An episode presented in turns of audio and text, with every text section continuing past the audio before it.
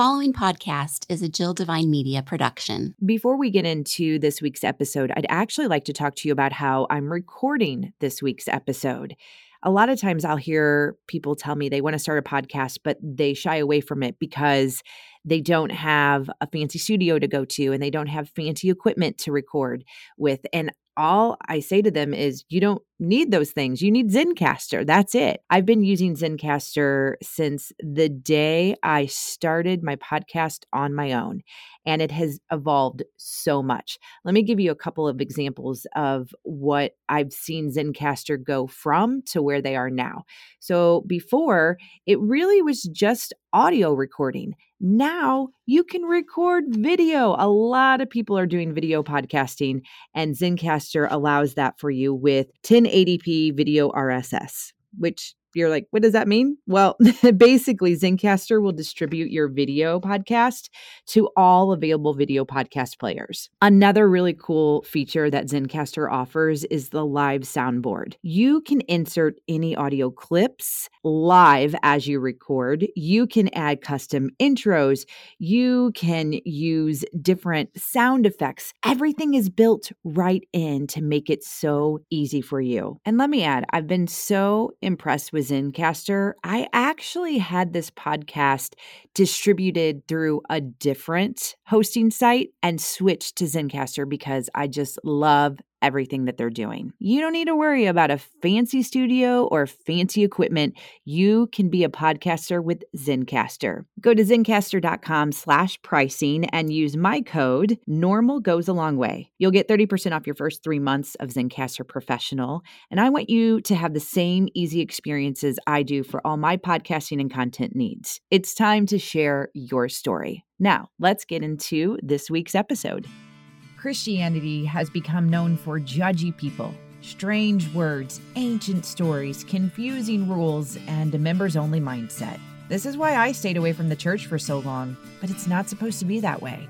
I'm Jill Devine, a former radio personality with 3 tattoos, a love for a good tequila, and who's never read the entire Bible. Yet, here I am hosting a podcast about faith. The Normal Goes a Long Way podcast is your home for real conversations with real people using real language about how faith and real life intersect. Welcome to the conversation.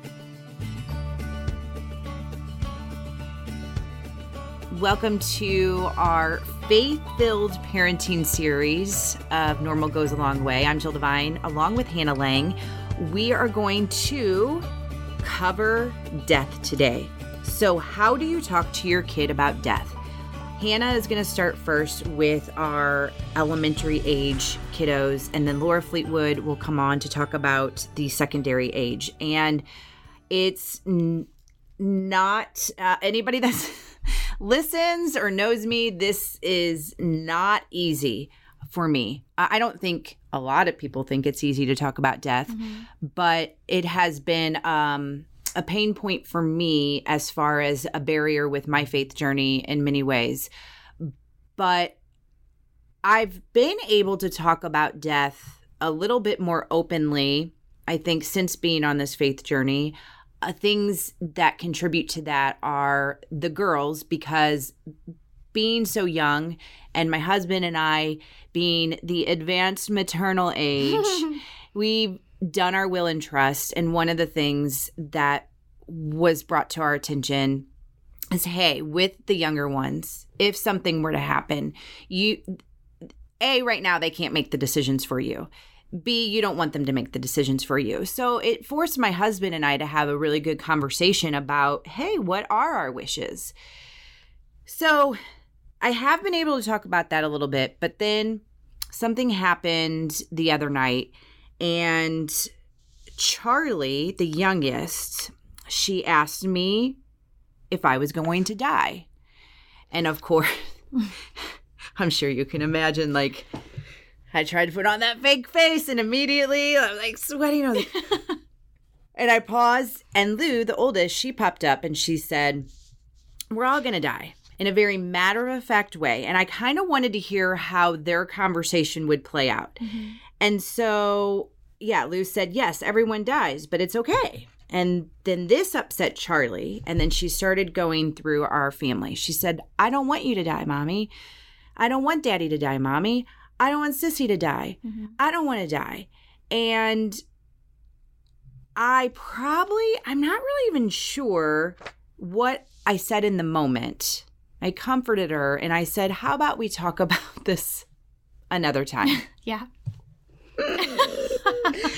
And it's interesting that Lou has never really talked about death at all, and Charlie has. Mm-hmm. And so I don't know what is happening with that. But then something recently happened with a friend. She lost her dad. And so then the death thing has been creeping up into my head a lot more lately, and I'm uncomfortable. Mm-hmm. And so I know I'm uncomfortable with myself. How the heck am I going to talk about it with my kids? Right. Well, and like you just illustrated, this is something that is going to come up when the kids want to talk about it, not when you want to talk about it. So it can come up in a really unexpected time, or sometimes in this life, death is unexpected and death is tragic, and it can hit your family or someone close to you. And so it's sort of like got to be prepared to have that conversation, even though you don't know when to have that conversation, because maybe you're tucking your kids into bed and you get a question like that, right, that blindsides you a little bit. So. I don't sleep as it is, and then that happens before bed. I'm like, great. Yes. Well, and like you said, death is hard to talk about for a lot of people, and especially when you maybe feel the pressure of shaping what your child's understanding of mm-hmm. a big topic like that is, it can be really scary to dive in, because you don't want to say the wrong thing and you want to be comforting, but we can't shield our kids from death, because that's part of life and they're going to experience it at some point, whether it's the death of their goldfish or you know, someone that they love, or someone a little closer to them. So yeah, it's a hard thing. Before we get into that, because you have questions about goldfish and dogs and them going sure. to heaven yeah. from kids. Of course. But do you feel that, and maybe it's based on your family, I feel like you did not talk about death with kids. Like if my mom if I said, oh, I'm going to a wake, mm-hmm. and I'm just using my friend's father as an example, and so I say, I'm going to a wake to in front of my girls. Mm-hmm. I can sense that my mom is uncomfortable with that. Sure. Or like, we don't, the kids don't need to know what that is. Sure. Or we know not too long ago, Queen Elizabeth died and it was all over the news. Mm-hmm. And I kind of feel like if my kids were right there and they were said, what does it mean that she died? That, and I'm not trying to throw my mom under the bus, but I do feel like it has been a shielded thing. Like, mm-hmm. we can't talk about it. Well, because it's a sense of protection. You want to protect them from sad and scary things, right? When I became a parent, I realized part of me wanted to put my little kiddo in a bubble so that nothing bad ever happened to them, because you just have that sense of you don't want to make life too sad for them. But could it also be that you're uncomfortable? Totally. Yeah. Or because you don't know what death is, or maybe you've got questions about heaven, or maybe you have questions about, you know, just anything surrounding that topic. And so it can be hard to talk about something that you're not even sure you know the answers to also. Okay. So then how do you answer those questions when your child's goldfish dies, mm-hmm. and they say, are they in heaven? Mm-hmm. Or when your dog dies, are they in heaven? Mm-hmm. Well, okay, so let's go to the Bible and see what the Bible says about it. What I like to remind kids when I'm teaching them every week, whenever we open the Bible on Sunday morning, I say, okay, so whose words are in the Bible? God's. God's words are in the Bible. Can we trust what God says? Yes, we can trust what God says. Does that mean we can trust what's in the Bible? Yes. And so I just remind kids that we can trust God's words and we can trust what's in the Bible. So in the Bible, we have a few different passages that talk about heaven. And so some of them talk about how it's going to be a new earth. Do we have animals on earth? Yes, we do. So that tells me there's going to be animals in heaven. And if your kiddo says, is my goldfish in heaven? I'll say, well, what do you think? And if they've got a specific answer, yes or no, I usually let them run with that. And I love to be encouraging about God loves you, and God loves his creation, and God made goldfish. And so I am sure that goldfish are in heaven. And again, we are talking about elementary age right now. Right. We're going to get Laura's perspective here in a minute. So yes, I like that. I like the turn it around on them. What do you think? Right. Yeah. What do you think? Okay. So then they ask about their goldfish. Yeah. And then they say, why do I have to die? That's a hard one, because that's so sad, because you don't want to think about your child dying, right? Well, I would say there is something called sin in the world. And because of sin, that means bad and sad and scary things happen in the world. And because of sin, everyone is going to die. But when you die, that just means you stop living on earth and start living in heaven with God. I really like that image of it just being no longer living on earth, but there's the promise of resurrection. So the word resurrection is really big for a kiddo. Yep. But depending on if you're talking to a 3-year-old or a third grader, they may have heard the story of Jesus' resurrection. So I want to always turn these death conversations towards the truth that we know about Jesus. What we know about Jesus is that he didn't want us to die. It made him sad that people would die. That wasn't God's plan. It wasn't God's plan for people to die. It made God sad when sin came to the earth. And so he sent a rescuer. Jesus is our rescuer. Because Jesus came and rescued us from our sin, that means we do get to live, and we get to live in heaven with Jesus. So that question of why do people die is so hard, especially if it's specific to a person. Why did grandma die? Mm-hmm. Why did her mom die? Why did my dog die? Because we don't have a good specific answer that feels satisfying sometimes, especially because we're wrestling with the same thing. But the truth of the matter is death is in the world because sin is in the world, but that's not where the story ends. We always want to point kids to Jesus, because Jesus is the rescuer, which means Jesus gives us life. Well, what does heaven look like? Oh, I love talking about this. You do? I do. Yeah, it's really fun. Well, again, I'm going to turn it back on the kiddo. What do you think heaven looks like, right? Just because it's really fun to talk about and see what they may have heard. So let's go back to the Bible again. So there's a few passages in the Bible that tell us what heaven looks like. One of those passages is in Revelation. That's the last book of the Bible. And a man named John was given a vision of heaven. So it would be fun to read that section of scripture with your kids. Let's go read it together. Let's see what the Bible says about what heaven looks like. So the Bible says that heaven is a new city. So can you think about the coolest city you've ever seen? What's in a city? The Bible also talks about there being gold and jewels. The Bible talks about there's no need for the sun, because we have light from Jesus. Jesus is our light. He's shining bright, so we don't need a sun. I didn't know that. Yeah, isn't that interesting? Mm-hmm. The Bible also talks about how everything will be perfect, and no one will cry, and no one will be hurt, and no one will ever get scared or sad. So that's a really wonderful thing to look forward to, right?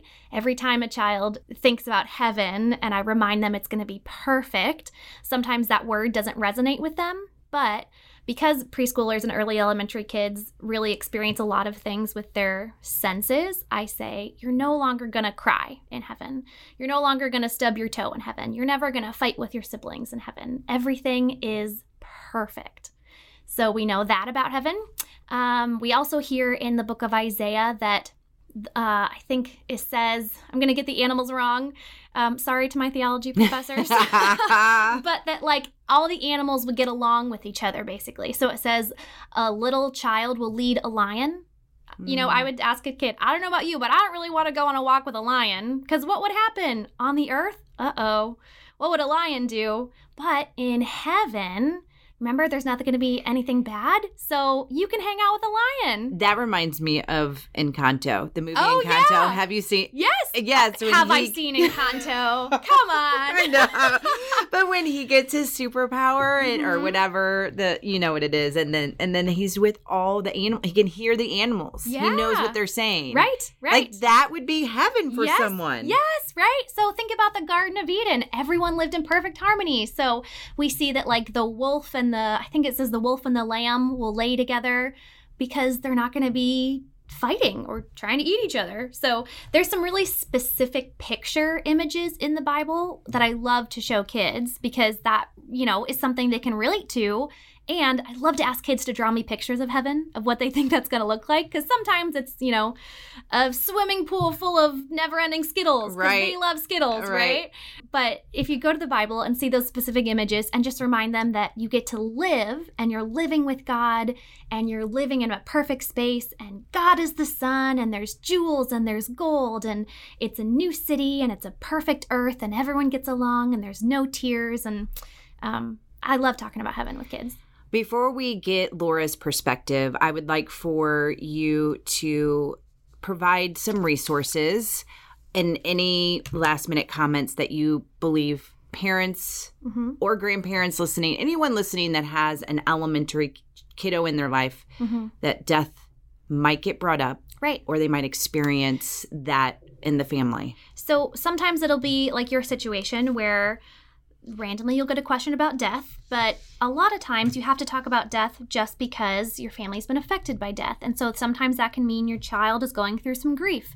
So some bits of advice that I would give is let your children feel all their feelings. There's no wrong emotion. There's no wrong way to grieve. In fact, there's lots of different ways to grieve. And grief is a roller coaster that can come and go and come at different times. And so remind your children that they are safe and they're allowed to feel all their feelings.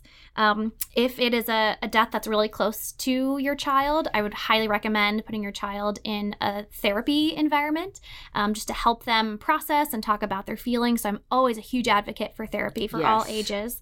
And especially with grief, I've got a great book that I like to recommend. It's called Remembering Someone Special. It's a grief journal for kids. Ooh. And so especially if it's someone that they knew and loved who has now died and gone to be with Jesus, the grief journal helps them process and walk through it. And there's some interactive pieces.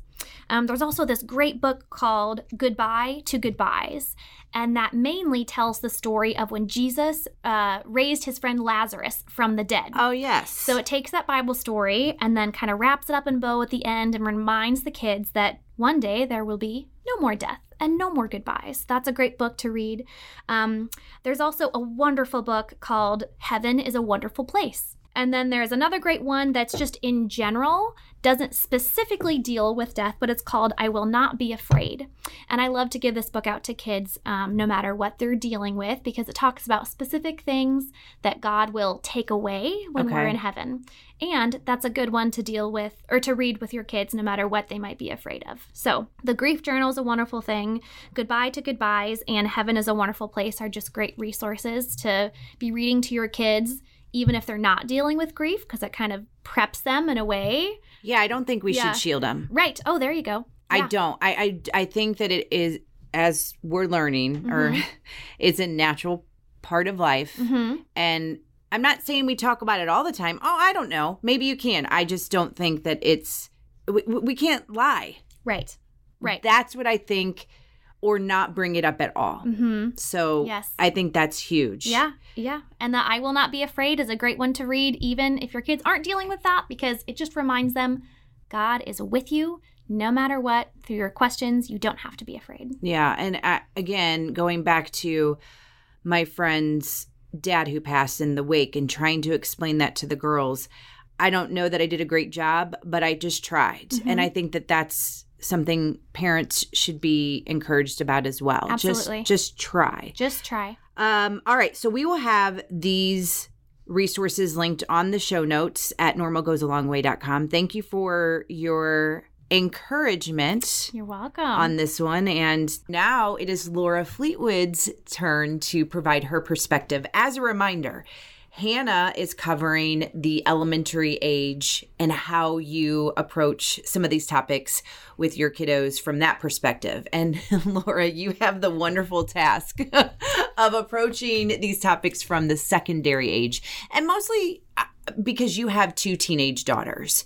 So we are going to, as I said, start with the hardest one for me personally, which is death. It's like, let's just rip off that Band-Aid. And I had said this to Hannah, it might be harder for me when I visualize having teenagers talking to them about death than it is my littles. Maybe not. I don't know. It just seems that I would have to have more conversations, I guess more in-depth conversations with them when they're teenagers. Do you feel that way? And then also maybe provide some of your general tips as far as how you talk to the secondary age. And of course, thinking of your girls when it comes to talking about death. Well, first of all, I think it's important to note that we set the stage for these kinds of conversations in the early years. So how you respond and react to your kids' questions when they're young is going to influence how comfortable they feel coming to you when they're in their teens. Remember that early adolescents and teenagers are starting to separate from parents, like they're starting to develop their own sense of identity. And so any additional conflict or apprehension that they may have about coming to you because you're going to overreact with a question or, you know, be anxious about it is going to be even more of a detriment. So when you're with your littles, it's really important to foster open communication and to have a non-anxious presence. That is so good to know. Like, you've got to start talking about this now. I mean, so when we take me, for example, this is good. Right, because if your little ones are coming to you with questions and you kind of freak out about their questions when they're little, they're putting a mental model in their head that, oh, because they want to please you and because they want to be good and because they don't want to cause conflict, oh, I can't come to mom with these kinds of questions. And that will only build upon itself when they get to the age where they're naturally separating from you anyway. So the way I think about it is when my kids come to me with a question, I want to have a blank reaction, right? Mm-hmm. I want to be as non-anxious and as neutral in my reaction as possible. Even if in my head I'm freaking out because I don't know what to say, I want them to feel safe. Yeah. Right? And when we overreact, that's not safe to our littles. So I just want to lay that out there. And also remember that you're playing the long game when it comes to parenting. Okay. So the goal isn't to develop, to have perfect kids or perfect teenagers or perfect early adolescent kids. The goal is to foster a wholehearted adult. And so it relieves some pressure when you think that way from the moment, like, I have to get this right.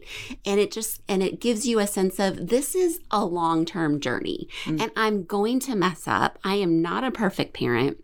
And I can trust that God is going to fill in my gaps. That is so important, and praying for that. Like, literally, I remember going to a conference when my girls were young, and the mom was like, I pray every day to be the best mom that my kids need and for God to step in when I'm not. Yes. Yes. So there has to be so much grace both for our kids when they come to us with hard questions and for ourselves in how we respond. And it's also always okay and good to go to your kids and say, I am so sorry I overreacted when you asked me that question. I didn't mean to. It wasn't about the question. It was about me, and to apologize. Like, you can always go back. Yeah. You know, and that just shows them that you're human and that it's okay for them to do the same thing. Right. And I do that a lot now. I mean, and even with them being as little as they are, I will go back to them and say, I am sorry I got frustrated with you.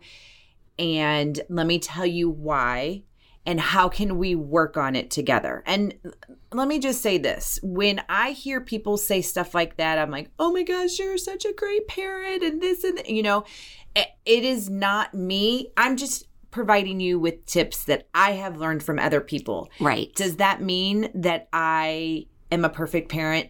Absolutely not, because I'm sure there were a million more times I apologized throughout the day. So just take little steps. Right. And I'm reminding myself of that as well. Little steps, apologize frequently, and play the long game. Yeah. Those are kind of the overarching principles, I would say, that I have for these upcoming conversations. Okay. So let's dive into death. You know, when I talked to Hannah, I really set it up with her that, I mean, Laura, you and I, you know this from one of the very first episodes that we recorded, that death is a very hard topic for me, and I'm getting better talking about it. But then Charlie, my youngest, said to me, and this is what I told Hannah, she said, are you going to die? Mm. And that's when I started thinking about, how do we have these conversations? How do you take your faith and have these conversations? So not only with the littles, but now the secondary kiddos. How does that happen? And what do you say? And what do you not say? Yeah. I think the most important thing is to take advantage of teachable moments. Okay. So like when the topic of death comes up naturally, so when a family member dies or a pet dies, or you see a news story, you know, about somebody passing away, those are great opportunities to just have an open conversation about it. And with these early adolescents and teenagers, they now understand the concept of death. Right. Right? They have, you don't have to try to explain to them what that means. They, by now they have a concept of heaven, probably. They have a concept of hell. They've been thinking about death on their own. And so what I think one of the most effective things is to normalize it, right? We're all going to die. Mm-hmm. And to talk about what you want to happen when you die. Now, that can seem a little scary, right? Because I can see you already. You're like, I don't even want to think about when I die, let alone talk about it with my kids. But remember, we're talking about teenagers now, right? And this is what I said to Hannah, too, that I have been talking about it a little bit more, because as the advanced eternal age parent, you know, Brian and I, we've had to do our will and trust. We didn't have to. We should have, but we did it. So important. And one of those things between he and I is, what do we want for each other? What do we want to celebrate? And what to have that in writing? Because if right now, if we passed, a 5 and a 3-year-old have no clue. Mm-hmm. But let's think about teenage girls, teenage boys, they do know. Well, they are wondering, if something happens to mom and dad, what will my life look like? Mm-hmm. Who will I live with? So if you haven't talked to your kids about who you've put as their guardian, let them know. Like, that is a comforting thing to know, is that my kids know if something happens to Justin and I before they're 18, that they will go live with Aunt Sarah and Uncle Mitch. You know, people that they love and they trust. We have told them specifically that we want to be cremated. So we've had that conversation between cremation and burial. They know where I want my ashes spread, at Camp Arcadia, which is my favorite place on earth. Because I told them, I want that to be the place that you go, because we all love it so much. It is such a rich part of our family's history. When you go there, I will be with you, you know, so I want them to already start seeing like the comfort of that. Yes. That my favorite place on earth and their favorite place on earth, there I will be, sprinkled in the water. And so when they look on that lake, mom is there, you know.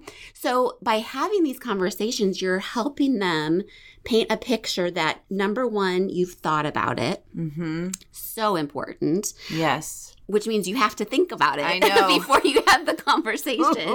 Or if you haven't, to be honest and say, I haven't thought about that, but I'm going to, because it's important that you that you know. Mm-hmm. As they get older, you can talk about things like who, like the beneficiary. When we had our wills made, we talked about, you know, when they would get money, when the charities that we'll be donating to. Yeah. I think you don't want them to hear about all that as they're experiencing that initial grief.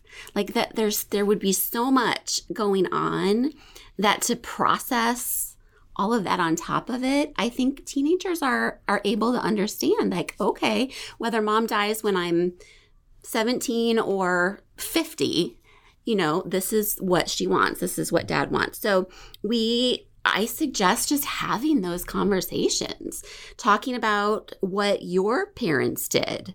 And maybe what was good about that or bad about that, you know, thinking through your funeral. Like, one of the coolest things is to think about what music you want at your funeral. Yes. And that is a great conversation to have with your kids. Hey, these are the songs that are really meaningful to me right now, and I think I would want these at my funeral. What are some songs that you think you'd want at yours? You know, so because music is such like an emotionally connecting thing, yes, that's kind of an easy way. So what we're trying to do is normalize it, because we're all going to die. Yeah. We don't like you to know, hear it, but yes. It's going to happen. And kids at this age realize that. And the other thing that's important is to recognize that they are experiencing the death of their peers more frequently than we did. Suicide is the number 2 cause of death for our youth. Yeah.